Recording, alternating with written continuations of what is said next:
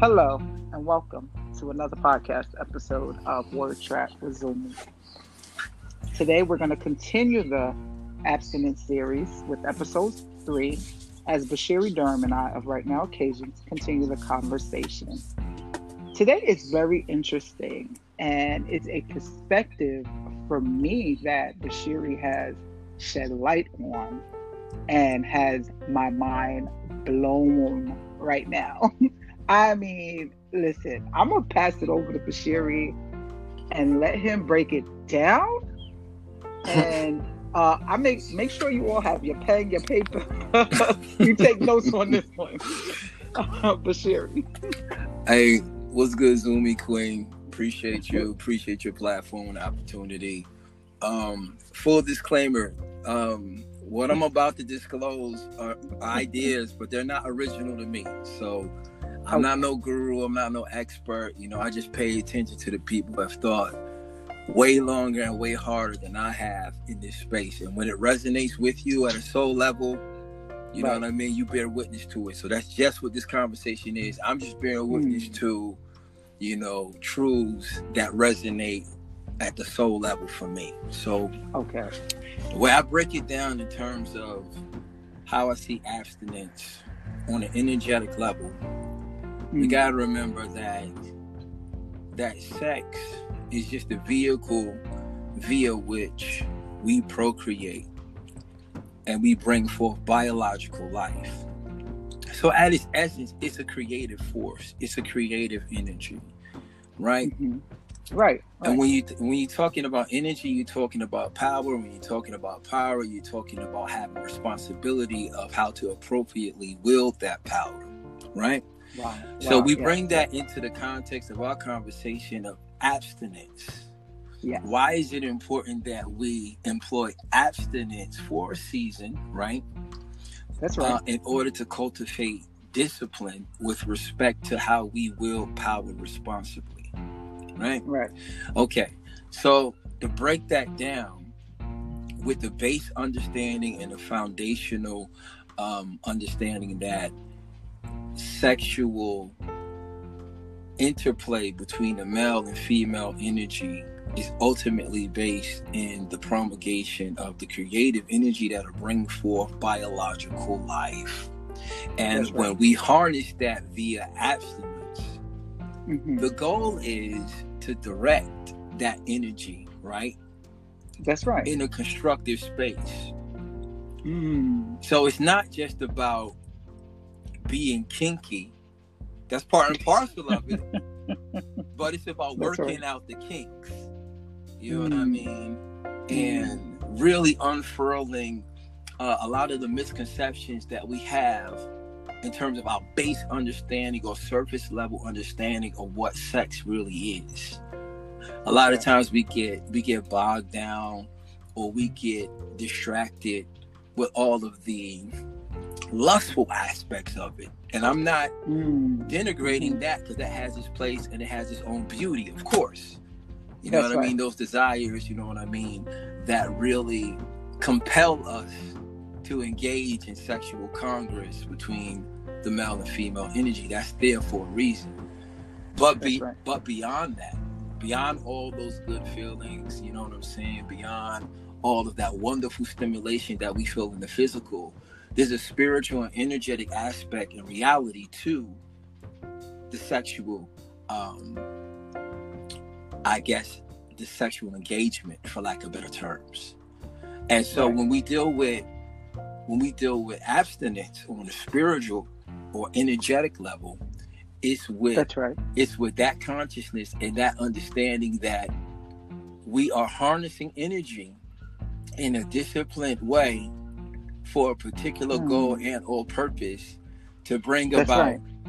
the creation of life that wasn't present prior to our decision to making the decision to, to go out to, to abstain absolutely so i guess what i'm saying you know and you know talk back to me zoe if it resonates with you that definitely we have to set measurable goals for our abstinence. What are we looking? Exactly. What are we looking to accomplish via our abstinence that would not otherwise be accomplished, right? Right.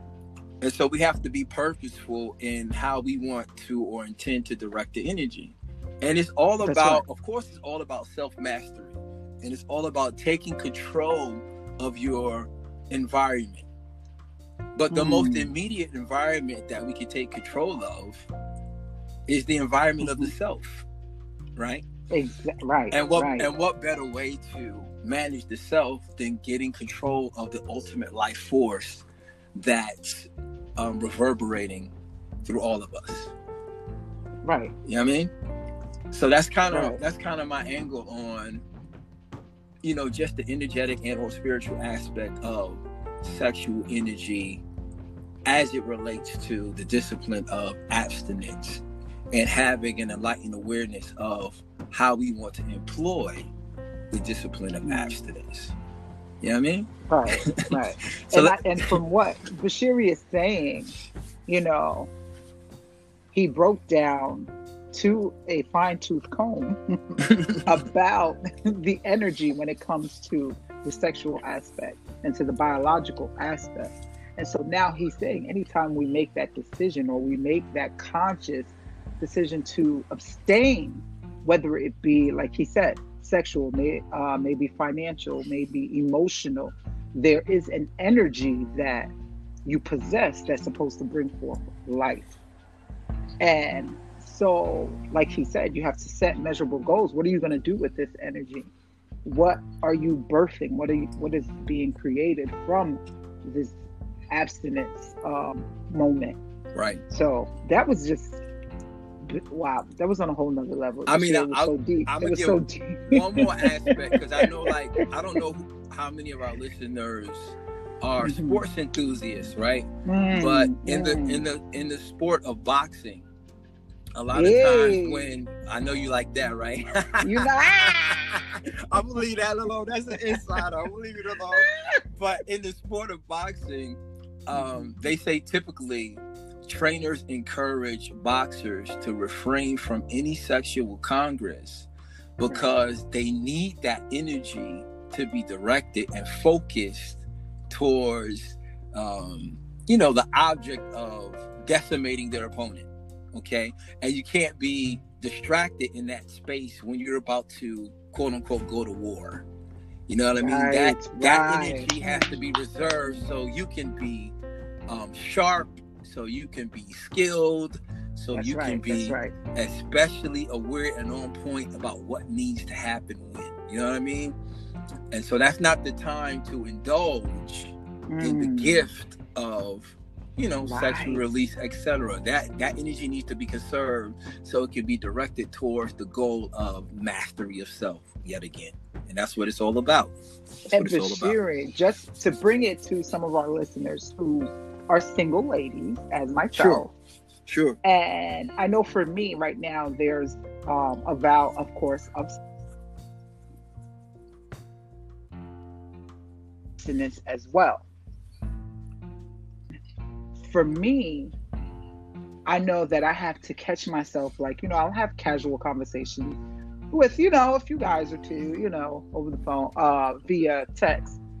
But um, right I haven't, and when I say text, I mean social media platforms, never anything. No one has a phone number. And, you gotcha. know, I've been asked to, um, hey, is it okay? Can I get your number? Or, hey, you know, we've been texting up here for a while. Hey, can I get your number? And for me, there's that reservation because of my emotional abstinence. Uh, I'm, I'm very hesitant. I'm like, no, you know, right now is not the time for me you know, because emotionally, like you said, there's an energy that I'm harnessing, that I'm using, that I'm pouring into Zumi to birth right. where I'm going, to to see the full, you know, um, the the full uh dream, vision, whatever you know, yeah, yeah, involved into. So for me, not dealing with someone emotionally, not getting emotionally involved, that energy is again, like you said, right. used in the rightful place where it needs to be used this is you know what I love about what you said in mm-hmm. terms of the full blossoming and the flourishing, and to use your term, the evolution of Zumi mm-hmm. in the context of disciplining even your thought life and your emotions. Because right, right. a lot of people like to say, um, in hindsight, uh, maybe an engagement sexually that they regret. Oh, it just happened. But the, the truth of the matter is, that kind of a thing doesn't necessarily just happen. No, no. It's premeditated. Right. You you sow into the energy per your conversation. You know what I mean? Your thought life. These are things you're ruminating on. And so what abstinence does is very akin to meditation because mm. the discipline of meditation is um, gaining control of your thought life. That's right. That's right. That's right. You know what I mean? And kind of unlocking the power of subconscious reality mm-hmm. that resides in all of us. You know what I mean? Right. And so, along the same vein, it requires you to be conscious about some of the habits that you might not even be aware of. That's right.